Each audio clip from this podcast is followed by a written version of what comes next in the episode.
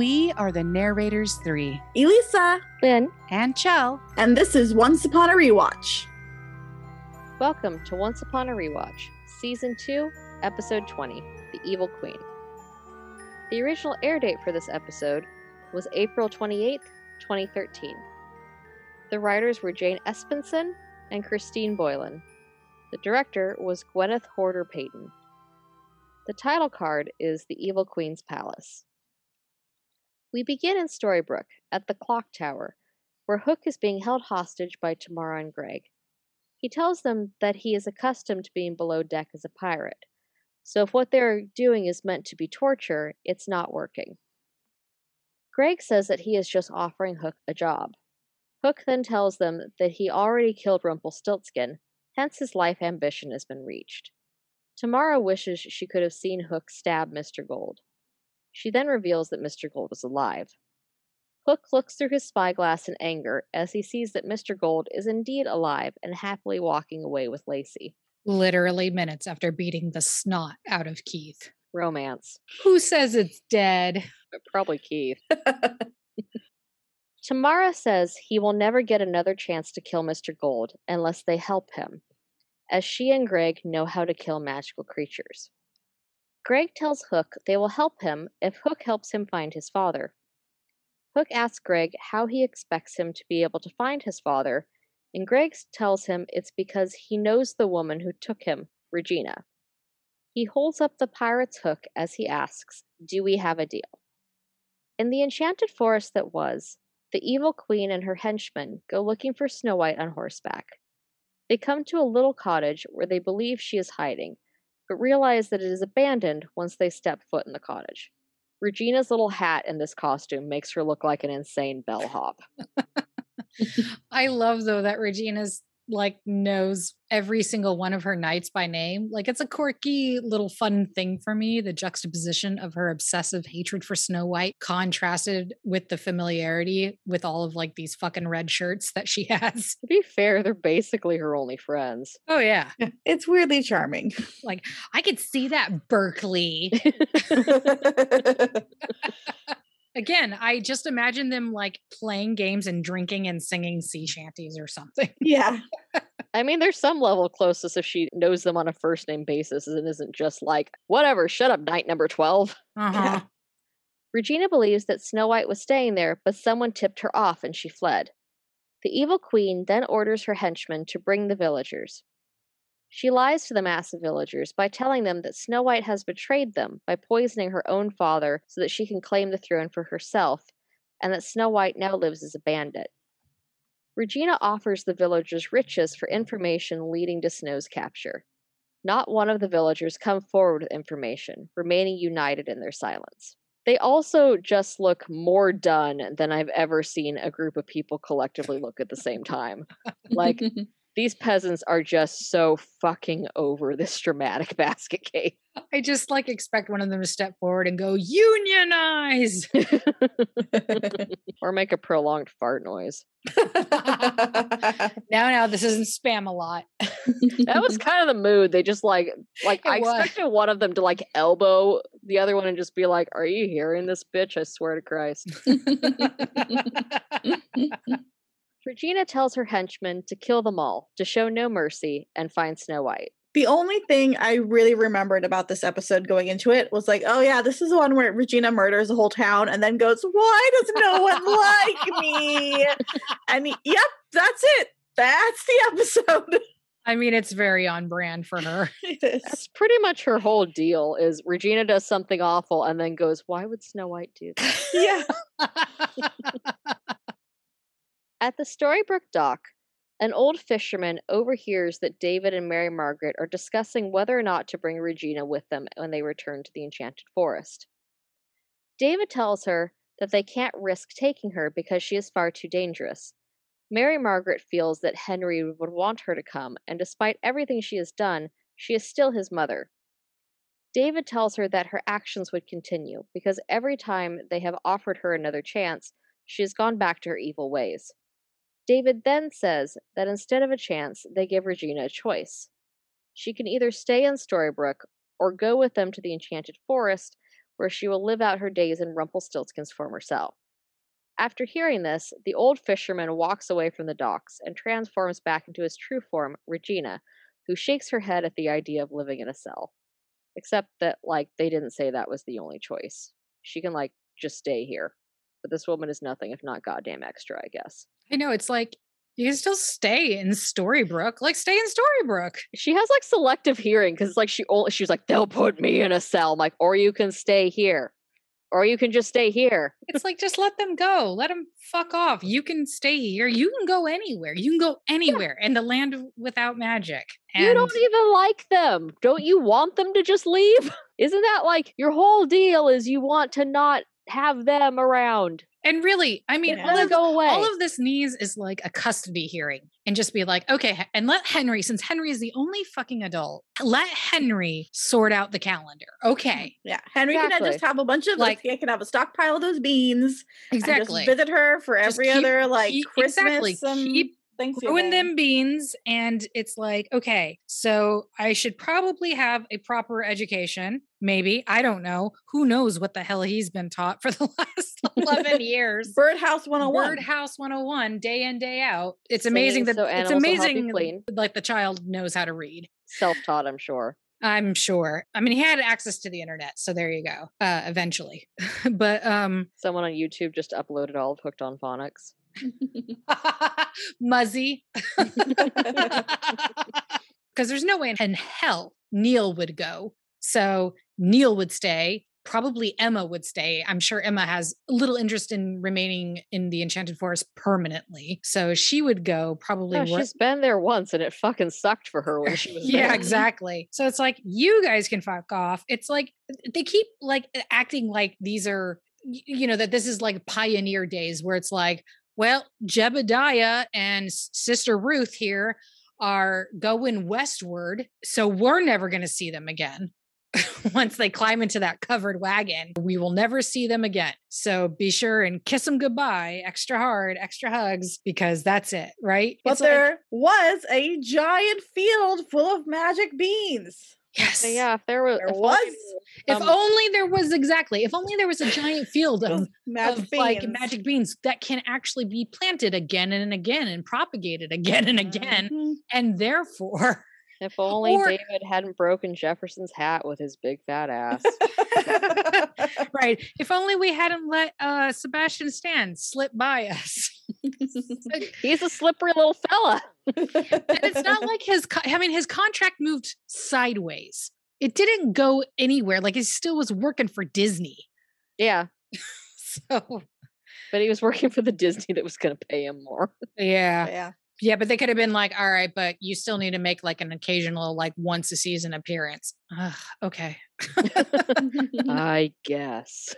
just just show up in one episode for five minutes and be like, "Here, I fixed that hat you broke with your ass," Yeah, and then you there can you go. fuck off and just do Marvel movies for the rest of your life. We don't care. Exactly.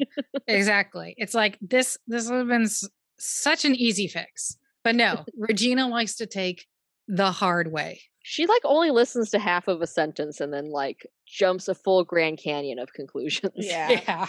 It's just like, woman, just sit down and be quiet for two seconds. I'm so mm. over it. Well, I feel like this episode really is like a showcase of Regina's faults. Oh, yeah, it oh, is. oh, completely. It is. And then her just being like, but I never do anything wrong ever. And it's like, oh, okay. we quickly flash back to the Enchanted Forest, where the evil queen returns to her palace and finds Rumpelstiltskin is waiting for her. She tells him that even after she offered the peasants gold and riches, they still defended Snow White. Regina asks him why the peasants are loyal to Snow White when she is their queen. Regina is just like, Dad, all the peasants are so mean to me. Ooh, ooh. It's not my fault. Snow White keeps making me murder all of them just because she exists. And they think she's neat. And I hate them. Why would Snow White do this? I know. Oh God. She's such a Maybe. I wonder if Rumpelstiltskin's like, I feel like he very visibly is in this scene. he, oh yes. Oh, yeah. No, he's Like he just kind of has like a You know- girl, girl. you know if you know if you were my child like you should have been you would not be this whiny The way I know for sure you're not mine is because you're a little bit stupid. oh, oh, Regina. Oy vey. It's like you get that from your biological father's side. Who, who, by the way, was an idiot. Prince Wonderbread. Mhm. Prince Prince Wonderbread. Wonderbread, no nutritional substance, plain white bread. Rumpelstiltskin points out that it is hard to be loyal to a queen when she slaughters an entire village, hence the name Evil Queen. Regina denies being evil and says that Snow White is the evil one, and they call her the evil queen because of Snow White's lies. How could Snow White do this to Regina? I ask you. Truly, truly, the villain of the tale. she she really force forces Regina's hand here. You know, if this if if if this was like if you swapped Regina or Snow White with Blue Fairy, I'd be like, yes, Regina. How could the Blue Fairy do this to you? Oh man! So spoiler alert for Gossip Girl. If anyone is Gossip, Gossip Girl, which ended what like 500 years well, ago. ended 500 years ago, but Mhm. whatever. If you don't want to know, time skip like 30 seconds. Literally, no one cares. By the No way, one cares. So, so it's fine. Go ahead and spoil Gossip Girl. So at the It's end not of like Gossip you're- Girl, Spoiling like the greatest moment of television or anything. at the Gossip Girl finale, they reveal that Dan was Gossip Girl, and it was the stupidest thing in the world. And decided it last minute, and it made no sense. And like even Penn Badgley agreed and talked about like how there's all these scenes of Dan in his room all alone, visibly being shocked by the things Gossip Girl wrote. Which just like okay, Dan's actually Gossip Girl. Like he he has some like extra serious issues here. Um, and that's Regina right here. She is Dan Humphrey in his room, all alone, visibly being shocked by the things that Gossip Girl wrote. Also, Gossip Girl is so bad, and I will never get that time back in my life. But I do like Penn Badgley, and also Sebastian Stan was on Gossip Girl, so we stand a Stan. Sometimes I forget that we actually watched that whole goddamn We show. watched the whole Oh, show. God, why? We watched the whole show. I I was never- in college. I didn't have anything better to do with my time. I to do don't- with My ex watched it, and I was like, "How can you watch this?" And he was like, mm. The last season is literally the worst season of any TV show I have ever watched. "I don't know. I think Once Upon a Time might tell it might say, hold my beer.'" We'll see. We'll see. We'll see. Uh, I mean, I've only got up to like the last like three fourths of season five of Once Upon a Time, and I will tell you, nothing even comes close to how bad that final season of Gossip Girl was. I think my defense about Gossip Girl was around the time I was watching Gossip Girl was towards the end of me being in college. So like all my classes were super, super hard. Mm. And so I just wanted like the television equivalent of oatmeal. Yeah, it was just an escape. It absolutely was. It's yeah. easy to eat. There's not a lot to it. That's fine. I've been watching Pretty Lucifer. people, pretty clothes. Yeah, it was nice to look at. They had some real good music sometimes. The clothes were good. Yeah. I see. I think of um Lady Whistledown from Bridgerton when I think of like Oh, it is kind of that same thing, being like, I'm so appalled at what Lady Whistledown has written. It's like, that you is Lady Whistledown. You, you, that is you. That is you. Mhm. That's And new that- though, so we won't spoil who that. that yeah, is. no, I'm not going to spoil spoil- that one. spoil that that one's one that is. one's yeah, that one's new. I feel that that was ambiguous enough. Yeah. Oh yeah. Oh yeah. We didn't name any names. Because literally everyone in the show at some point says, How could Lady Whistledown have done this? Oh yeah. Yeah. Every every single character. That's Regina right here. She's like, Mhm. "Oh, what? What? But I didn't do these things. And I'm like, yes, you did. Bitch, you did. It's Snow White's fault the whole village is dead. Oh, Uh, that bitch Snow White. How could she do this? How could Snow Those White? she poor do this? peasants. how could she do this? Oh, Regina. Oh, Regina. Regina says that once Snow White is dead, the peasants will see that she is a benevolent queen, though Rumpelstiltskin is doubtful. Can't imagine why. Regina sure, ta- Jan. Yeah, he's Sure. just like, okay, honey, I believe you. Sure, Jan. that's how it works. Regina tells him that she just needs to find Snow first and asks Rumpelstiltskin to teach her Cora's shapeshifting spell. Rumpelstiltskin tells her that it took her mother months to learn it, and in a week, Regina may only be able to change the color of her hair. Aha! Confirmation that Cora and Rumple were a couple for quite a while. I almost wonder if it was a year. Like you know how like you you read about in fairy tales like some weird counting symbolism. Like maybe Cora and Henry were set to wed exactly one year after she accepted his hand. You know, like in seven months and seven days and seven hours, complete this quest, you know, like shit like that. So I'm wondering if I mean, weddings was a take a while to put together. Mhm. I know. Just saying. So it could have been a year.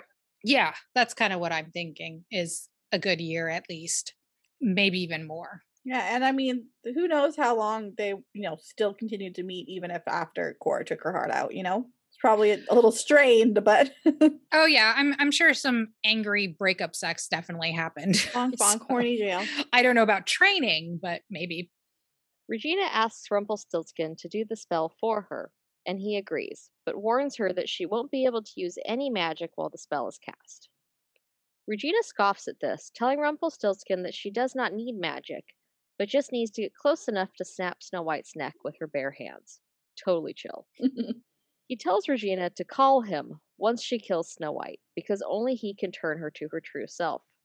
Remembering her smart cookies, Regina asks him the price for this favor, and Rumpelstiltskin tells her that she must cut off all trade with King George's kingdom. Regina does not understand why she needs to do this, to which Rumpel shouts, I need him bankrupt! What's it to you? Regina quickly agrees, urging him to get on with it. That exchange was fucking hilarious. Like Rumple's just like, do not question my evil plans of evil. Just say yes. It's really funny. Also, like, she doesn't even spare a thought about it. Like, she's just like, mm-hmm. yeah, sure, fine, whatever, do it. For a moment, she's like, oh, King George. Like, But then, like, as soon as he's like, I need him bankrupt, why do you care? She's like, never mind, I fucking don't. Do it. Yeah. It's it's such a great line delivery too. It's like I need Yeah. him bankrupt. What's it to you? It's like, Honestly, one of the it's like I have fucking episode. plans. I have future vision. You want to spell or nah? Fuck. Fuck. I know he's all thinking and says he's like, is my boy really fucking worth this? Maybe Bae is just happier where he is, and I just need to fuck off because I don't know if I can deal with this bitch anymore. Which is fair. Especially this episode is Regina, and I feel like her most goddamn extra. yes. Also, this line is a great hint for the audience to actually place these flashbacks in the timeline. So, like, well done, actually giving some structure of where this goes here. Yeah, that's, Every that's once in a while, they're consistent. Mhm. yeah, not every once in a while they're, con- but- they're consistent. I feel like they've been cleaning house in the last few episodes to get their timelines in order. A little bit, yeah. Yeah. I f it's like they definitely had like an we need things to actually line up, and we've been really careless with it up till now. Sloppy. We got to get our house in order. Rumpelstiltskin then transforms Regina into a peasant. Regina says that she does not feel any different and only notices that her clothes are now rags. But once she looks in a mirror, she sees that she looks like a completely different person. Rumpelstiltskin tells her to be careful and that a queen amongst peasants might not like what they say.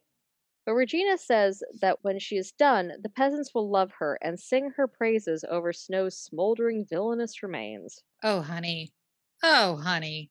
No. For a woman who is often really clever, she is also often just the dumbest. Like, my God. Oh, Regina. Oh, Oh, Regina. oh, indeed. Regina. In Storybrooke, Regina finds Henry playing with a birdhouse in the town square and tells him that she has something to show him. She removes one of the magic beans from her purse and tells Henry that Mary Margaret and David are planning to take him to the Enchanted Forest, but they have been keeping it a secret from him.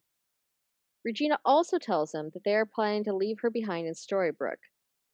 Henry says that maybe they plan on taking her, but they just haven't told her yet. Regina tells Henry that they only see the evil queen, which they made her. Ah, Jesus Christ. Even just listening to this, like, I have to get up. this line, because oh my God, the audacity of this bitch. like, don't get me wrong. I admire her chutzpah over this, but fuck. Jesus Christ. It's like for real. She she literally tried to kill them all a week ago. Yeah, like Regina, this might have worked talking to Henry like 12 episodes ago when you were knee deep in trying to redeem yourself. But you just spent like 10 episodes being all murdery again. And I, I don't think this is going to work as well on Henry as you, you, you seem to think. She's just so dumb sometimes. like that's the big thing I come back to. I'm just like, she's just so dumb sometimes. Oh, Regina. Regina, Regina, Regina. It's like she likes smelling her own fart and is like, hmm, roses. it's like Kinda. God damn it. Regina says the bean is her way to go back and start fresh and be the hero. You'd like that, right? She asks Henry, who replies that he would love it. Regina tells Henry the only way for her to accomplish this is through a fail safe built into the curse that will act like a self destruct button. Henry asks her what would happen to everyone else in Storybrooke if this fail safe were to be enacted, and Regina responds that they would die. Oh, but let's not worry about those little fussy details, Henry. No. NBD. Henry NBD, no big deal. You wouldn't mind the death of everyone else you love, would you? Of course not. She's so dumb. no. It's gonna be this whole Oh, episode Regina. is me just sitting in silence for a second, then shouting, "She's so dumb." Regina, Regina, you can be so clever. You can be clever. We've That's that's exactly what I'm saying. For a woman who is often really clever, she is also often just the dumbest, and Her- it's a real weird dichotomy for me. her own worst enemy for sure. Henry pulls away from Regina, horrified by her plan. Regina tells him that with everyone gone, he will love her again, which is not creepy. But Henry tells her that he could never love anyone who would do such horrible things. Henry tells Regina that he is going to stop her, but Regina pulls out her book of spells and wipes Henry's memory of the conversation, which is, you know, not toxic or anything. After a brief moment of confusion, Henry smiles at Regina and asks what she is doing there, and she tells him that she missed him. Girl, stop. Just stop. The scene is so bad. So bad. It's so toxic. I don't know how you can walk back from this. I yeah, it's like just give her a fucking backhoe for this goddamn enormous hole she's digging herself. Enchanted backhoe. Enchanted, Enchanted backhoe. backhoe. Hey, we haven't thought We about that in a while. Full circle. Call back. Merlin agrees with me. she says "En- Apparently, enchanted backhoe. She said Merlin's that was real funny, mommy. Yeah, she's like, good one, Ma. Back in the enchanted forest of the past, the evil queen walks among peasants safe behind her disguise. She seems content until she sees that a street peddler is selling people a chance to take a shot at the evil queen, which is in reality a dummy made to look like Regina. A man steps up to shoot the dummy, and the peddler jokes with the crowd of people, telling them that they can't shoot the evil queen in the heart because she doesn't have one. Do ho ho ho ho. Ba-da-ba-ba-dum-bump. Bum. The man then hits the dummy right in the heart, causing Regina to step forward. She asks the man how he could do such a thing to his own queen, and the man answers that Snow White should be the queen, which infuriates Regina. She tells the crowd gathered around the peddler that Snow White is a murderer and a bandit, but the crowd rejects that notion and begins chanting for Regina's execution by fire. They scurry away as soon as the queen's guard arrives. Regina. Regina. Regina. Remember you just murdered a whole town. Yeah, but that was Snow White's fault. Regina, you are the one who had the genie kill King Leopold. Girl, girl, look at your life. Look at your choices. It's like if you tell a lie often enough, you start believing it yourself. Yeah. You almost get protective of it. Mm-hmm. Yeah. Yeah. And that lie is the only thing keeping you upright, basically. And She is she is clinging to it for all she she's is clinging to it. I I fully believe that she believes now that Snow White actually killed Leopold. I mean, she's she's told it enough times. She might. Even if it's just in her mind that it's all like a Rube Goldberg machine, right? Like Snow White telling her mom about Daniel, you know, caused all of this. So every single thing, every single thing, every single evil deed that Regina has done, it's like, oh no, that's just because of what Snow White did to me. right. The snowball effect. Oh. Oh. I see what you did there. They walk up to where the enchanted Regina is holding a torch she took from the peddler and the effigy of the queen, guessing she is the instigator for this treason. Forgetting herself, Regina tries to use magic to reveal herself and punish the guards, but to no avail. She insists that she is the queen, but they scoff at her before taking her away in shackles. In Regina's mayoral office, Regina has been keeping her stolen magic beans in a special container, which is a hard sentence to say with a straight face. it's like a terrarium or like yeah, yeah, like a yeah, yeah. It's like terrarium. a magic terrarium. Hydroponics. She's like, I got the good shit. Let me show you. I got them magic beans, if you know what I mean. Hook shows up at her office and asks her for help. Regina thinks he means protection for Mr. Gold, but Hook tells her that Greg Mendell is in league with a woman who abducted him in New York, and now the pair wants him to get close to Regina and then betray her. Hook tells Regina that he won't betray her, but he does want to form an alliance with her, partially to reconnect with his former ally Cora, because Hook loves MILFs. I mean, Barbara Hershey. Regina tells Hook that her mother has since died. Hook offers his condolences to Regina, telling her that Cora always wanted one thing Regina to win. Hook then says to Regina that although his revenge failed, the best tribute he could give Cora is helping Regina with hers. Regina agrees before showing Hook her supply of magic beans, the good shit, the good shit. which she intends to use to get back to the Enchanted Forest with Henry, much like her mother intended to do with her.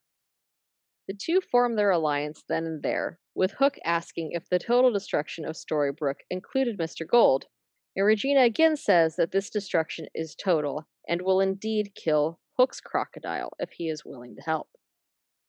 Meanwhile, Tamara and Emma bump into each other at Granny's diner, causing the contents of Tamara's purse to fall onto the floor of the diner. Emma rushes to help Tamara with the things. Among them, Emma sees that Tamara has a list of numerous Storybrooke residents, complete with their Enchanted Forest identities listed beside them. After seeing this, Emma asks Tamara how she feels about Storybrooke and that she knows it's a lot to take in. Tamara says that that is an understatement, but Emma would know that better than anyone. Emma tells Tamara that Henry helped her get through the craziness of Storybrooke, and Tamara tells her that Neil is doing the same for her. Emma then asks Tamara if she knows what would happen if the world found out about a town full of fairy tale characters, but Tamara tells her that she has nothing to fear from her and the two part ways. Oh, Emma, that is the fakest smile I have ever seen. Oh, she hates her. It's kind of beautiful, honestly. I was just like, "Oh, you are a lying liar who lies." I don't know what it is about you, but I'm gonna get you. My spidey senses are tingling, or my my swan, my swan senses are honking. honk honk. Honk honk. They're Honk, honk, honking and- and they're telling me that you are a liar. I'm gonna get you. Maybe not today, maybe not tomorrow, but I'm gonna get you. But definitely the day after that. Day after that, you. definitely. Probably around one. I'm free then. Back at the loft, Emma insists to Mary Margaret that she believes Tamara is the she August warned them about. Mary Margaret tells Emma that she shouldn't be discussing these things when Henry is sitting in his room upstairs. Mary Margaret tells Emma that she believes her suspicion about Tamara is a manifestation of her stress because of Neil coming to Storybrooke. Emma tells Mary Margaret that it has nothing to do with her and is about August nearly being killed by a woman that she believes is Tamara. She then tells Mary Margaret about the list she saw fall out of Tamara's purse with everyone's Enchanted Forest names and Storybrooke names. Mary Margaret blows this off, saying that there are many potential explanations for the list. Emma then tells Mary Margaret that when Tamara said she could be trusted, she lied. Mary Margaret says that Emma's superpower has been unreliable lately, and when Emma is emotional. Mom, why are you gaslighting her? Yeah, because, like, it hasn't been unreliable, though. Right. Mhm, Like, mhm. ever. I'm so confused right now. Like, is this just weird writing? Because it seems like the really stereotypical need to portray a woman who has genuine concerns as hysterical or jealous. And I don't get it because this is written by women. This is a lady written episode. This- We're supposed to trust them. We're supposed to be in good hands right now. yeah. I know, and directed. Yeah. So I don't under like this whole. I'm like, what? Yeah, I don't know where it came from. And like there's been times in the show where they're like, "Oh, no, Emma, you were wrong." But it's then always proven that Emma was right. Like it's Yeah. always been proven. Every Like, single time. So I call I don't know, I call bullshit. I I, I, I, ca- I Yeah. like. I'm, I'm, just a- like, I'm- bitch, when? Bitch, Yeah. when? show show me the receipts. Yeah. show Where, me the where are your receipts. receipts, Mary? Mary. I, I I I really feel like this is like some sort of deleted bullshit that like they forgot. Because it just doesn't work. Because, like, no, Emma's never been wrong. Yeah. That's Sure. like her thing. Like people have told her she's wrong, and then Emma herself has believed she's wrong, like like in the Mary Margaret, like the Catherine murder case and things like that. Yeah. But then ultimately, no, Emma's instincts were right. It, Yeah. it always turns out like, oh shit, we shouldn't have doubted Emma. She was right the whole time. That's what it always turns out being. So I don't know what this bullshit is. I don't know. Stupid. This is stupid. Like, is is she implying the Hook that Emma was wrong about Hook? But like, you still don't actually know if Hook would have been trustworthy or not in that scene. Probably not. I don't know. She wasn't wrong about Hook. No, she wasn't. I love Killian, but she absolutely was right. He's playing everyone left and right Yeah. this entire season. Yeah. So like, And his that's what they're pointing alliances at now. changes with the wind. Oh, so oh yeah, yeah. he is he is mercurial as shit. Oh yeah, it's weird. Mary Sometimes Margaret. even good writers can be bad writers. I guess that's true. I guess. I don't know. everyone has an off day. I suppose. Oh don't. This scene doesn't work. That's what it boils down to. Yeah. We got an OOC Emma. We've had OOC Hook. Apparently, we need an OOC Mary Margaret. Emma insists that her relationship with Neal was over a decade ago, and all feelings she had for him are gone. Mary Margaret tells Emma not to tell Henry until she knows something as fact to prevent Henry from thinking that his parents may get back together. As soon as Mary Margaret leaves the apartment, Henry startles Emma as he sneakily crept downstairs to ask if they are back in business.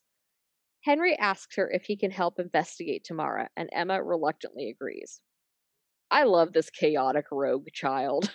That was the most Rumpelstiltskin thing Henry has ever done. And I am very sad that there aren't more adventures of Rumpel and Henry a la Rick and Morty. Like them just traveling, portaling through like all the worlds and having like these psychotic, weird like adventures. I mean, it'd be better than some of the episodes we did get. Absolutely. gotten. 100%.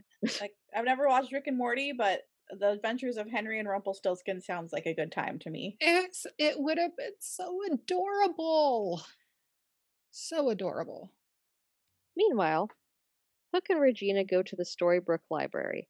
There, Hook asks Regina if she needs two people for her plan, because one needs to operate the elevator for the other one to explore below Storybrooke.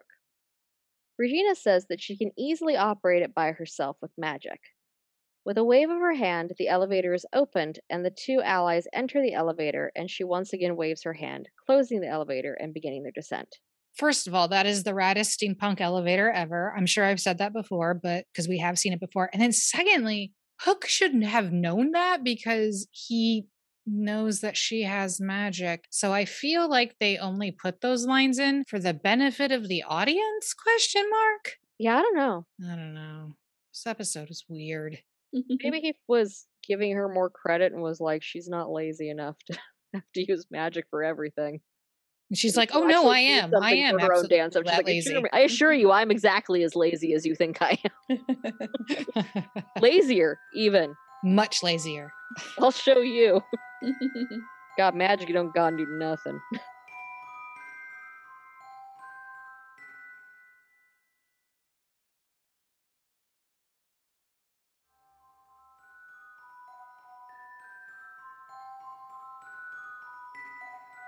In the Enchanted Forest, the evil queen's henchmen continue to drag a disguised Regina through the streets.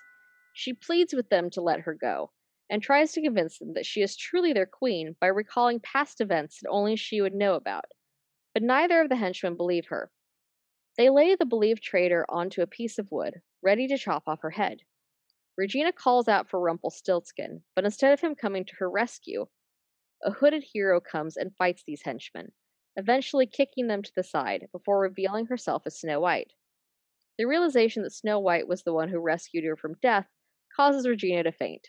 Bandit Snow is so cool. I would faint too if she swooped in to save me. Okay, but All right, rein it in. so you didn't send her to horny jail. How come she's not in horny jail? Because I'll deal with this privately. oh my gosh. I just think she's cool. Goodness gracious. Oh, look at her fainting. Oh my god, you two are gross. I, uh, I, I- I do have to say, in this scene, you know how she like shouts desperately for Rumpelstiltskin. I imagine he's like up in like a window somewhere, like looking down, eating some popcorn or or like a turkey Yeah. or a turkey leg or something, and he's just like, yeah, he's probably doing the like yeah, His little like wee. yeah, his little baby goat squeal because that's Yeah. what like. That's kind of what his that's giggle what sounds sounds like, like. Chell. baby goat. He kind of giggles like a baby goat little knee. Oh my lord. or a small pony, as may be the case. Is Rumble Rumpelstiltskin a My Little Pony? yes. His Little cutie mark is a spinning is- wheel. A spinning wheel. Oh yeah. Yeah, his so he, he would be one of the ones that had the glitter. You remember the ones that had like the glitter skin, Yeah. where it was Mhm. underneath like the laminated Oh plastic, so the glitter yeah. wouldn't I rub remember off. those Yep. ones. Yeah, he'd be one of the glittery ones with with a spinning wheel cutie mark. Yeah. My Maybe like a little spinning wheel, cu- spinning wheel cutie mark on one side and a dagger on the other. How sweet. Now I want How one. fun evil could be. Came and shared your magic with me. I could keep doing the whole thing, but I'm tired. I don't know what that is. It's um, it's a reworking of the new My Little Pony Friendship is Magic opening. Nice. you need to keep working on that because that's good. I like I'll, it. I'll I'll workshop it and we'll bring it back in another episode, and I'll have redone it all to be My Little Rumple. But I I can't do the whole thing on the fly. I it's been a long day, I'm gonna hold you to this. so I'll have to I'll have to sit and think on it. I will hold you to this. It'll be your birthday present. Yay! Regina and Hook exit the elevator into the subterranean level of Storybrooke. Hook asks Regina if she thinks that their constant pursuits for vengeance is the cause of them being alone, and says that after the death of his crocodile, he will have nothing to look forward to in life. In a horrifying moment of clarity. Hook tells her that she doesn't understand the nature of revenge. According to Hook, revenge is not a beginning, but an ending. Look at Hook being all reflective and shit. Did he get some therapy while he was in New York City? Therapy from some cute New York City rats? I mean, I think from what we've seen in previous episodes, Hook kind of has always intended to welcome death or at least accept it after his revenge. So I think maybe it's something he's always understood or probably something he figured out maybe like all those years in Neverland. Yes, but I just want to imagine him sitting on a little chase with a little rat who takes out a little notepad and a little pen and jots down notes while Hook emotionally vomits to work out his demons. If Once Upon a Time was still on the air, you know those Encanto rats would be making a cameo. Oh, they absolutely would. I guess someone had to keep him company in the fart closet. That's true. Yeah. And it's either cockroaches or, or I should say, cockroaches, cockroaches, Why would or you call me a cockroach? a cockroach. Have you seen Russian Doll? Yeah, that's what I'm saying. A Yeah. cockroach. A cockroach. Why would you call me a cockroach? a cockroach or rats. So, or maybe both. And maybe he they acted Maybe out the telenovelas for him. Oh yes, an errant pigeon as well. I mean, we're going to New York here. Maybe the errant pigeon for an outside opinion on the whole thing. My God, does Hook have like beast speech like Snow White? He's basically grubby Giselle. yeah, I, I imagine him like Bruno, like just having telenovelas. Oh, just making little cards for them. yes. Be like, what do you like? You like sports? You like drama? Mhm. Regina says that after her revenge is complete, she will still have Henry to look forward to, and destroying Storybrooke is a small price to pay for this. When Hook extends his arm to guide Regina further into the depths, she sees that he is wearing a cuff that once belonged to her mother, and asks for it back. More demands it, but Yeah. you know, he's fine. Hook tells Regina that Cora gave it to him so that he was able to climb the beanstalk, but Regina doesn't care.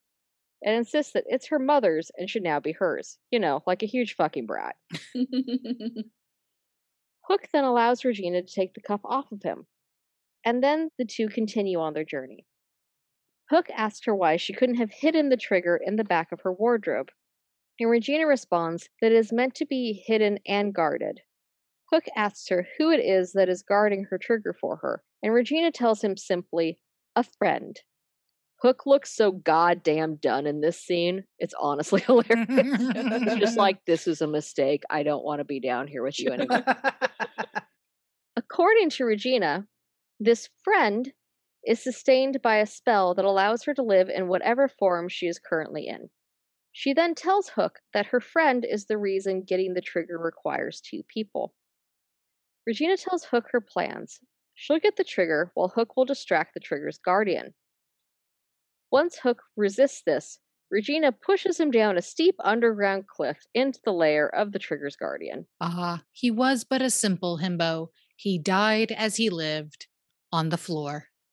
and a little bit dumb. He loves that floor. He does. After falling, Hook lands in a lair and sees the ashes of the Guardian begin to reform. The ashes of the Guardian swirl until the formerly slayed dragon is resurrected as an undead skeletal creature. Hook tells Maleficent that he loves her in earth tones before surging away from the shrieking creature. Maleficent lunges at Hook, and Hook manages to swipe Maleficent. This injury causes even more deafening screams from Maleficent, but the injury is healed as quickly as Maleficent was resurrected. Hook swipes at her again, this time, Maleficent flings Hook across her lair onto the rocky terrain. The screams of Maleficent can even be heard up in the higher regions of the subterranean Storybrooke, where Regina is searching for the trigger. She finds the coffin that once held a sleeping Snow White. Regina breaks through the glass coffin and finds a pouch containing what looks like a small brown diamond, but is really the trigger capable of ending Storybrooke. The weird, bad CGI Wraith Maleficent is such a weird choice. What is even going on here? It's a choice for sure. Also, poor Maleficent, honestly. Like, first Regina kept her as a dragon, and now she's keeping her as like a, a lich or something, a revenant. I don't know. Whatever it is, is, is fucked up. She just wanted to hang out with her pet unicorn. I do not understand what is happening in this scene or how Hook even knew that was Maleficent. Maybe there's some history there. It's likely. I mean, as Lynn said, Hook does love a MILF. He loves a MILF. Yeah, I mean, maybe this is explained in future I seasons. don't think it is. Oh, It might okay. be. I don't remember. We'll see. I don't quite remember. I think giving this show too much credit. I think it's a throwaway line no one really thought out that much. Maybe. Mm. Sometimes it surprises you, though. Sometimes a broken clock is right twice a day. Back in the Enchanted Forest, the evil queen is startled when she awakens in Snow White's makeshift tent in the woods. Snow White is dabbing her forehead with a warm towel and tells her that she has to stay still because she has a fever. Regina looks confused at first, but realizes that the reason Snow White is treating her so differently is due to her altered appearance. Snow White asks Regina her name, and Regina makes one up, telling Snow White that her name is Wilma, and adds that her family works in the mills. Snow White then assures Wilma that she is going to live. Regina asks Snow how long it will be until she can get up, and Snow tells her that she should be fine after two days of rest. When Snow White mentions that she will kill livestock to get her some food, Regina claims that Snow doesn't know how to kill livestock, recovers by saying this was an assumption based on Snow White being a princess. Snow tells her that she was taught by someone from another forest. Regina asks Snow why she is helping a stranger when there is a bounty out for her. Snow White doesn't answer, but begins bathing Regina's wounds and tells Regina to listen to her to distract her from the pain. She begins bathing her wounds and also telling the story of being saved from a runaway horse by a random woman. Regina knows that it was her that saved Snow's life, but continues listening. Snow tells Regina that her mother always told her to keep goodness in her heart, and that the woman who saved her proved that. Regina asks how that changed her, and Snow says that it proved to her that two people can have a genuine and selfless connection. She then finishes the bathing process, but Regina asks to hear what happened to the woman who saved her. And Snow says that the woman is gone now, but says that she hopes she will come back. Snow leaves Wilma to convalesce. Why the fake name Wilma? Is it a reference? Time to hit the Once Upon a Time wiki. And I found nothing. I don't know, because literally all I can think of is the Flintstones. Same. Yeah, and I don't understand how that's a clever reference here. No, because Disney doesn't have any connection to Hanna Barbera. I've got nothing. No, neither do Which I. got nothing. Only pain. Listeners, if you know the secret of Wilma, let us know. I want to know. Please. It's all I can think about. It's Really? keep you up at night. It keeps me up at night. I've, I haven't been able to sleep in nine years since this episode aired. You sleep soundly every night. Thrashing and kicking your fiance. yeah. I feel so called out right now. Back in Storybrooke, Henry and Emma wait outside of Granny's bed and breakfast in Emma's car. Henry asks Emma what their new operation should be called. He recalls that their last operation, Operation Cobra, was all about breaking the curse, while this one is about keeping Storybrooke safe. Emma suggests that Operation Tiger be the working name for this plan to stop Tamara. Henry decides that is not a fitting name, and instead says that it should be named after something that hides in plain sight. Therefore, he offers Operation Praying Mantis. I do love that Emma was immediately on board for Henry to help. She was like, Hell yeah, kid, help me spy on Tamara. I mean, I guess technically a tiger does hide in plain sight because they hide in like the tall grass. Mm-hmm. That's where Mhm. they got their stripies. Yeah. It was really funny though because she says Operation Tiger, and Henry's like, "Why Tiger?" And she's like, "What? Why Operation Cobra? You don't have to justify anything." Yeah.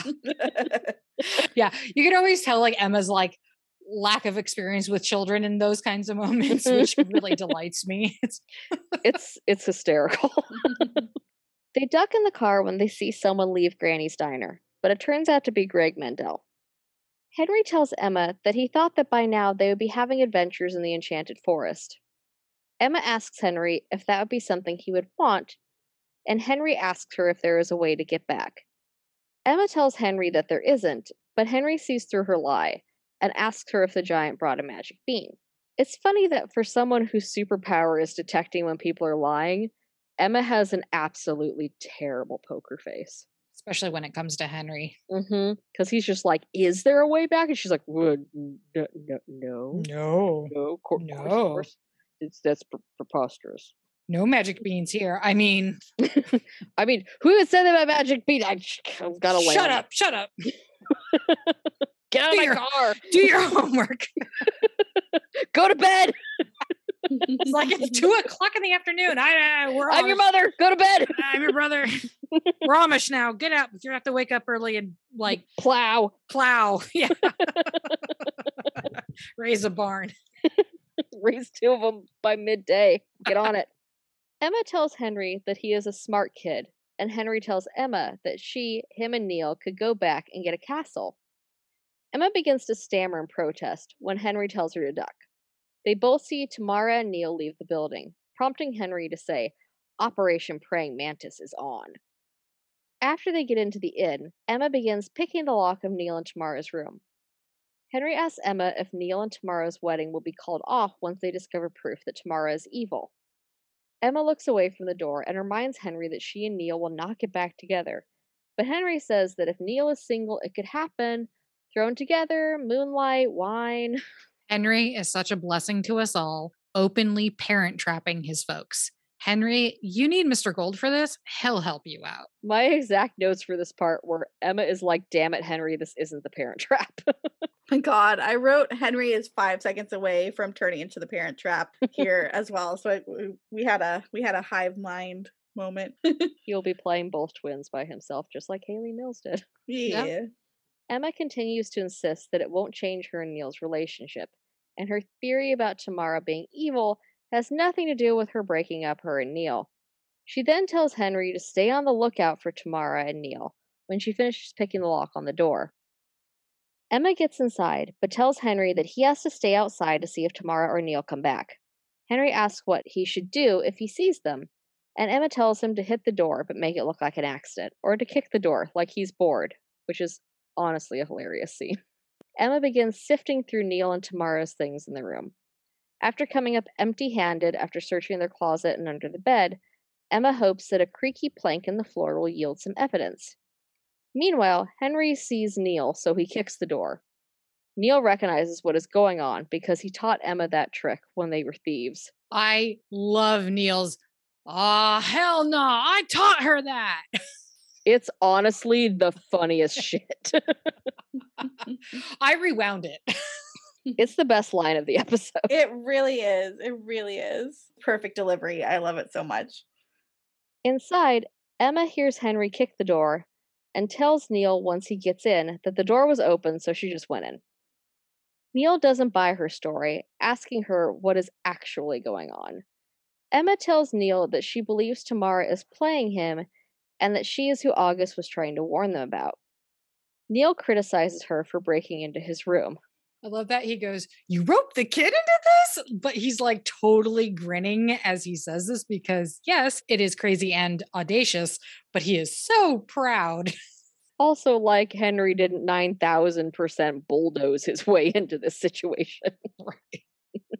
yeah, exactly. It's not like, oh, Emma roped the kid Mhm. into this. How about the kid lassoed himself?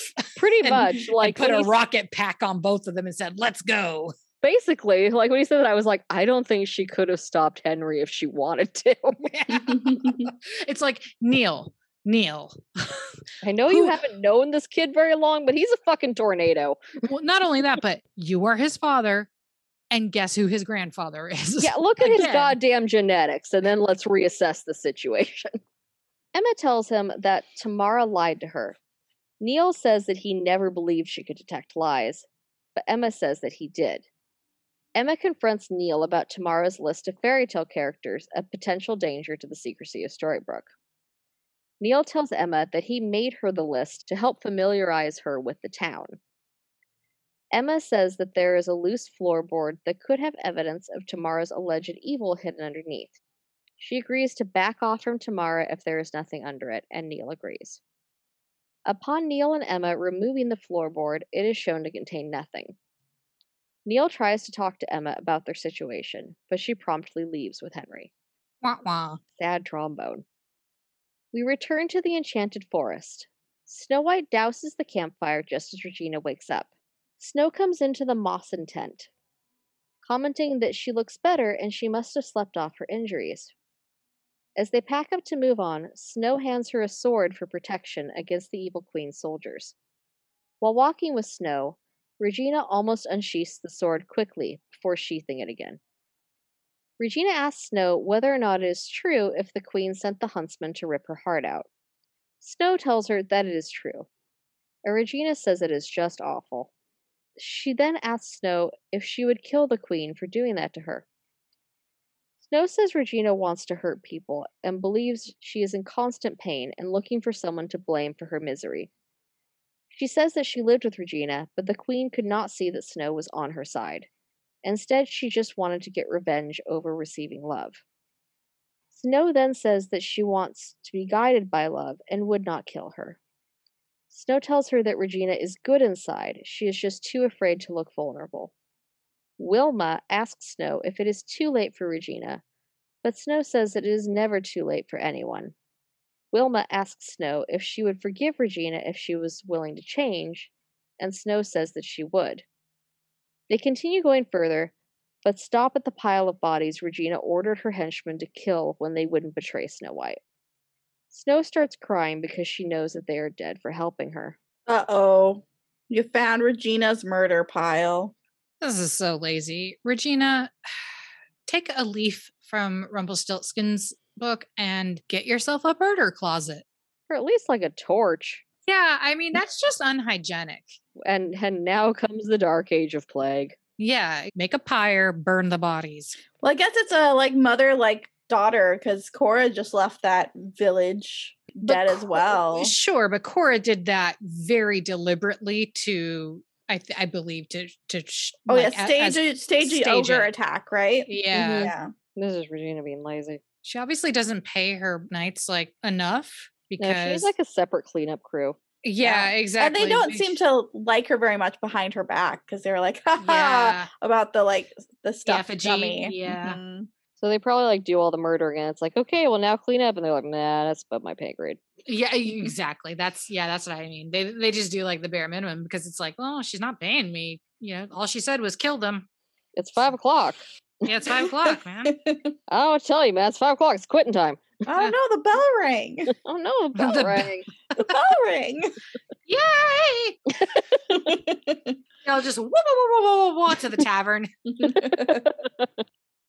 Regina assures Snow that she wasn't the one who did this, and Snow says that she takes back everything she says about forgiving Regina and Regina being able to change. She then says that Regina is evil and was never good.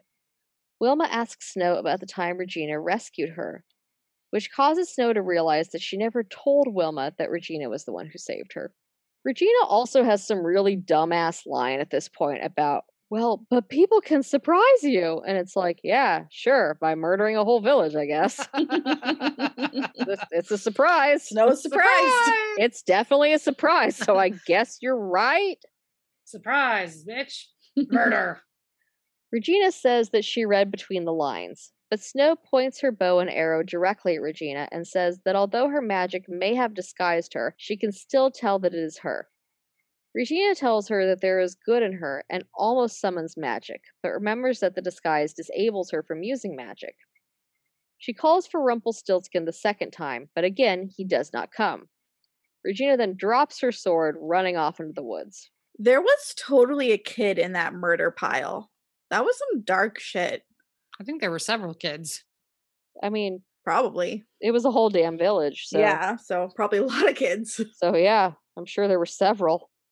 Returning to Storybrooke, Regina comes back up to the library with her trigger and without Hook, only to discover that he is waiting for her. She asks him how he got out, and Hook just says that he is striking. But Regina doesn't believe that he could have survived an encounter with Maleficent. Hook says that he excels at survival. He tells Regina that her speech about moving on from revenge touched him, but he won't let it put a stop to his plan. In other words, he tells her that he won't let it put a stop to Greg and Tamara's plan, who both come walking into the library.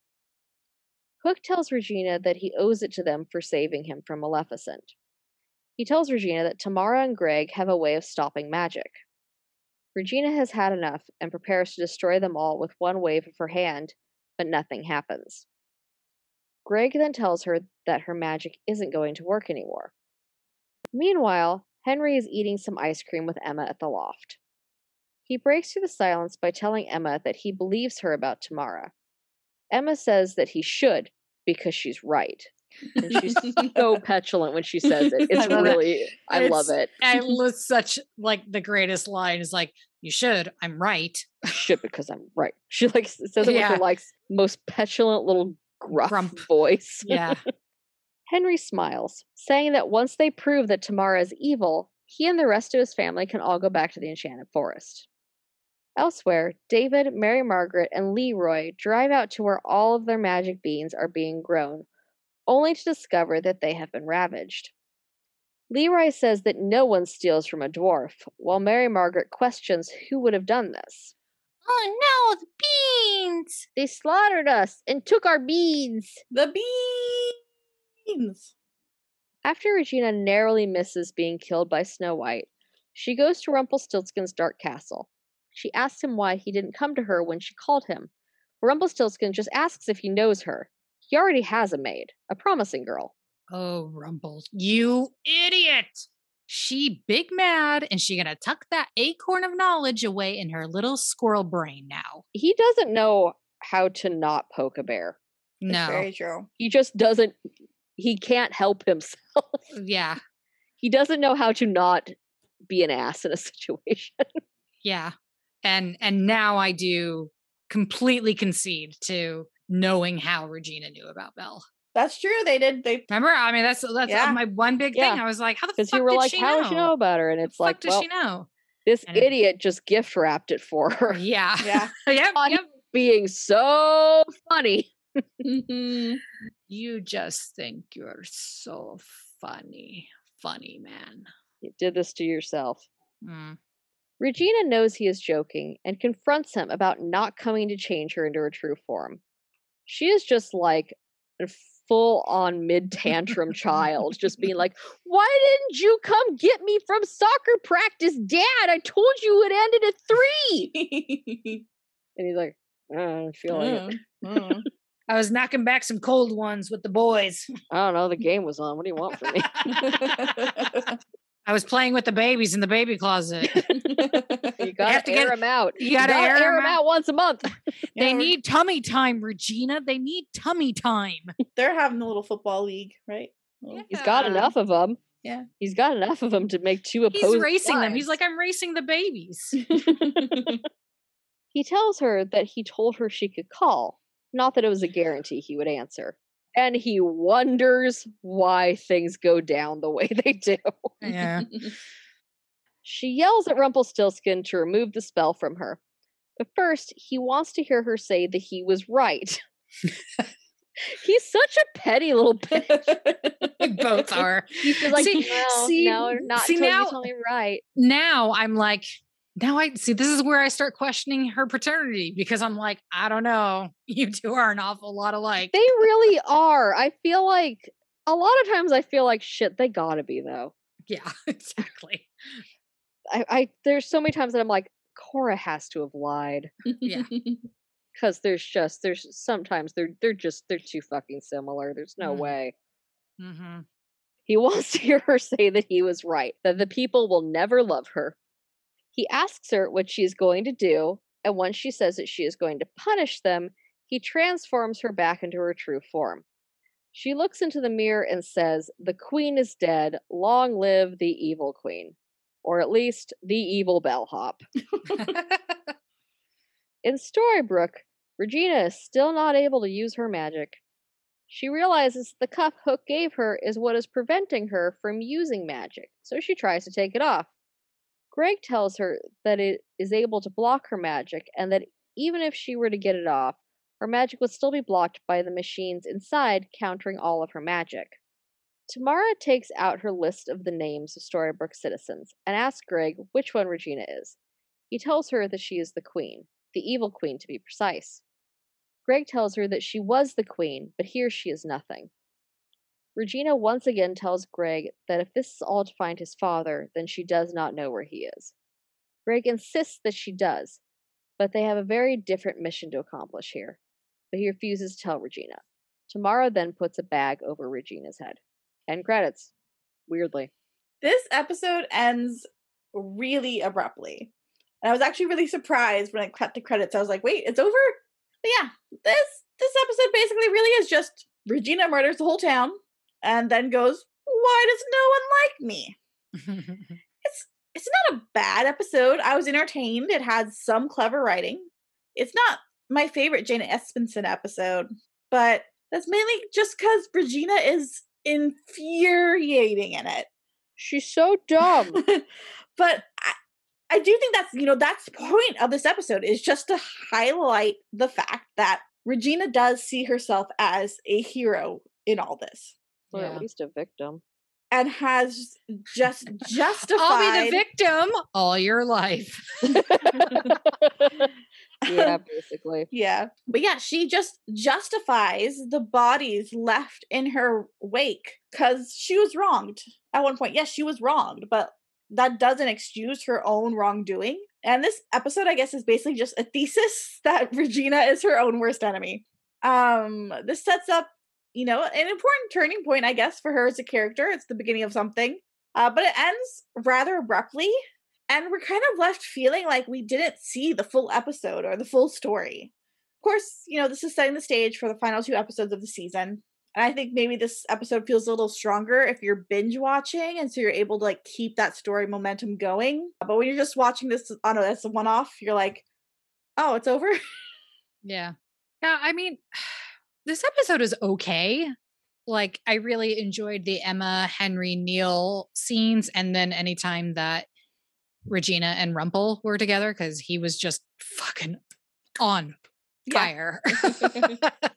it's just not my favorite. Just sort of meh, which is sad because I do like the women who wrote it and directed it. But yeah, I mean, it's certainly not the worst episode at all. But just just kind of like it's tiresome. How about that? It's it is a tiresome episode because yeah, you're just like, my God, what is wrong with you? Yeah. I, yeah, I think that's the most accurate way of putting it because you just Regina's so exhausting this episode. Mm-hmm. You're just like, oh my god, just be quiet. You're so dumb.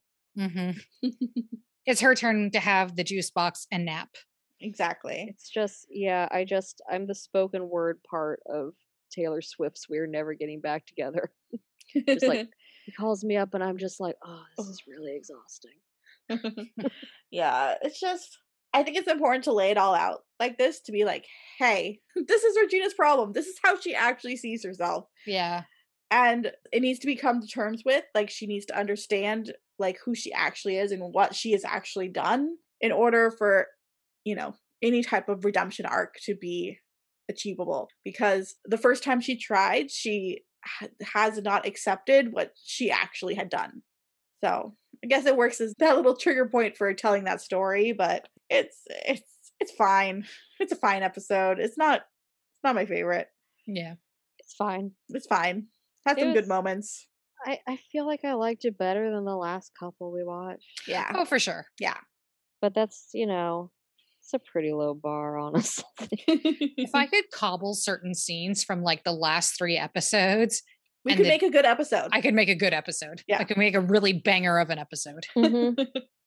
All right. Well, that's okay. Let's talk about the costumes. There wasn't that much new costume wise that I found that notable. Like, I would have liked Regina's Evil Queen look in this episode if it wasn't for that stupid hat. the hat's pretty bad, but the coat and leather pants look was amazing.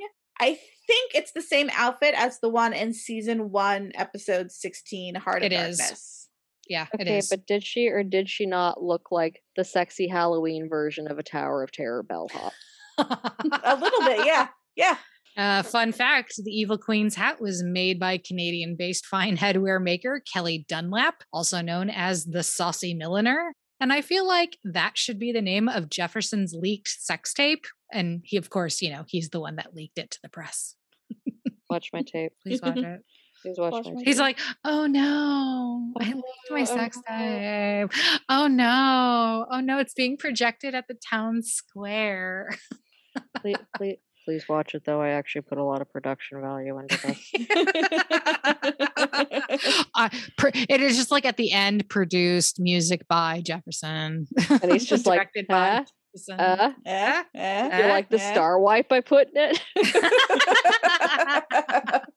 Amazing. Saucy Milliner. My God, I'm gonna make that the name of one of my fics. I swear to God. All right. Who's that guest star? In season two, episode 20, we have Michael Teigen as Rivers. He's one of the, what do you call him? Knights, Black Knights, Regina's Guards? guards, whatever. Character actor Teigen has been in, has been in titles such as Tron Legacy, Scaredy Cats, Pup Academy, R.L. Stine's The Haunting Hour, and Supernatural. Alex Paunovic as Berkeley. Croatian Serbian Canadian actor Paunovic has been enjoying a lengthy career as a character actor with roles in Battlestar Galactica, Psych, Dirk Gently's Holistic Detective Agency, iZombie, Hawkeye, and Supernatural. All right. So it's time to take a trip down Once Upon a Timeline. Kind of sort through Regina's murder hole to find our plot. Okay. Please don't call it her murder hole. You know that's a real term. pile. Murder Murder hole's a real pile. term. It's an arch- it's a architect term. Sounds dirty though. I I know it does, and I laughed my ass off when I went to Ross Castle in Ireland, and they had like um kind of like a one of those like eyewitness diagrams of you know like the eyewitness books and stuff, Mhm. uh, and they had like a like a blow up poster of Ross Castle, and they you know had all the components with like little labels and stuff, and there was an actual Murder component that said murder hole. So we're gonna take a- a dive in to Regina's murder pile of a timeline. There you go. So this episode we can place after Snow White has escaped Regina with the help of the Huntsman in season one, episode seven, The Heart is a Lonely Hunter. And also after that, season one, episode 15, Red Handed, As here we see a recently in power Regina and Snow White living on the run, but this Snow White has already learned to hunt and track from Red. And we can also place this episode before the flashbacks in season 2, episode 13, Tiny, as that is the earliest on the timeline we have seen King George discuss his kingdom being broke so far. And in this episode, we see Rumpelstiltskin have Regina cut off trade with King George in order to cause the downfall of his kingdom financially. We also know this episode takes place around the early flashbacks in season 1, episode 12, Skin Deep, as Rumpelstiltskin gives his hints about having a promising young maid. So there we go. There we go. And now it's time for share and tell. Share Z feelsies. Um, mine is we're doing our wedding cake and menu tasting tomorrow, and I'm really Ooh. excited.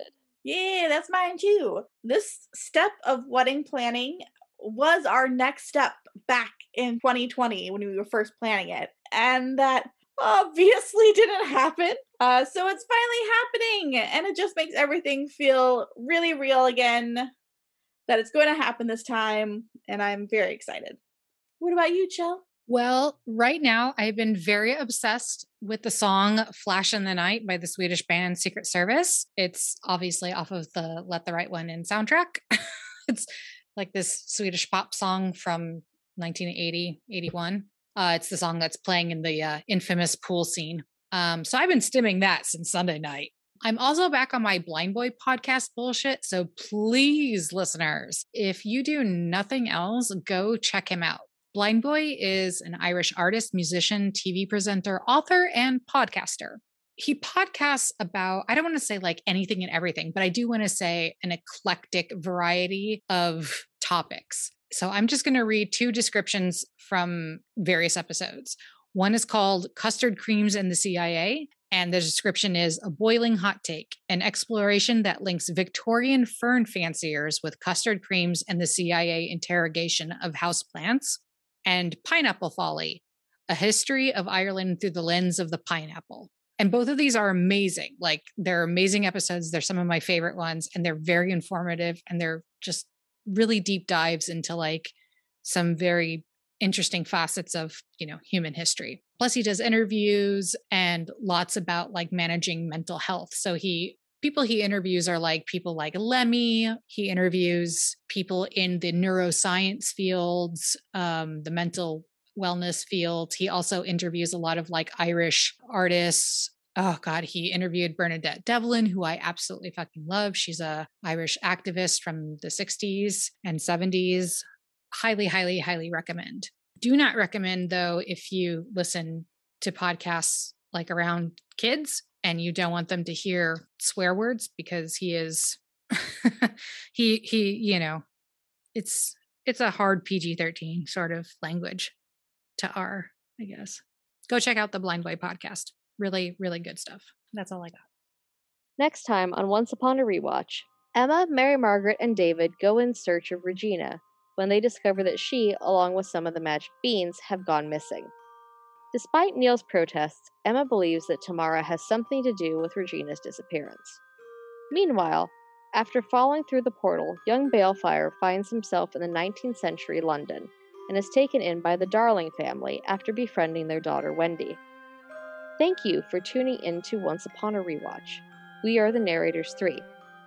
The moral of this episode is it's hard to take the high road when you're mired down by the murder pile. You can find us on anchor.fm slash once upon a rewatch. Talk fairy tales with us on Twitter at Once Upon Rewatch. On Instagram at once upon rewatch. On Tumblr at onceupon.a-rewatch.tumblr.com.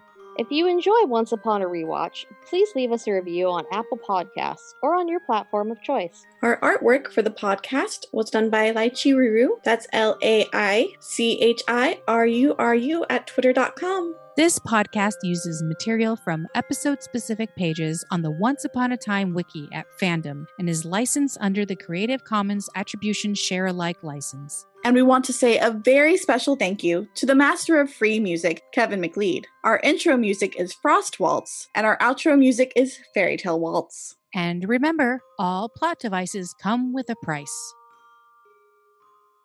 Back at the ranch. Batman sound effect. Sorry, I don't know. That is not Batman. I don't know what I did there. Don't listen to me. it was entertaining.